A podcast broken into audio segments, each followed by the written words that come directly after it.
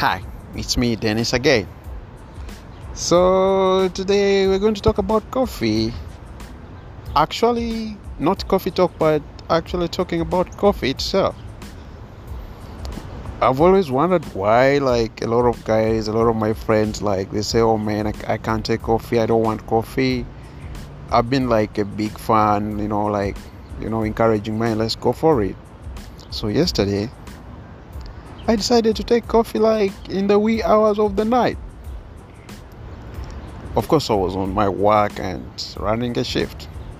Now I'm back home.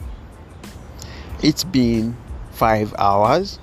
I'm trying to look for sleep from all angles. I can't find it, and now I'm wondering why I did take the damn coffee, so what I've decided today, I think we're going to go separate ways, because I feel my body is feeling funny. I feel like my stomach is like, how can I even describe it? It's all like crampy and all that, and I feel like I'm feeling lousy, feeling funny. I'm like, I didn't want to sleep on job, so I thought coffee would help me out, but it feels like today it's gonna be the last day of us living together. So what's your experience? Why did you stop taking coffee, or why are you taking it? For me, like, right now, I don't feel like we can be friends anymore.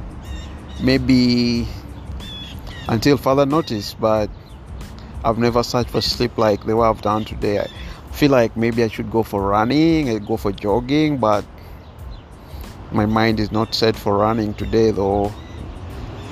I can't even exercise, because it also comes with how you set your mind, whether you want to do it today or not.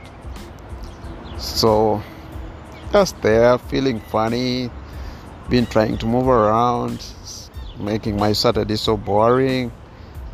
I need to get my sleep. Hopefully I can get later in the day. But anyway, that's my experience with what was it, cocoa that I took today? Yeah, I think, though, maybe was it in excess, I don't know, but well, it is what it is for me today, man. Now, what's your experience, man? I want to share, I want to listen too. It's a fun talk today, right? Hope you guys are enjoying your warm weather today. Thank you so much for listening. Let's listen to your experience too. It's been me, Dennis.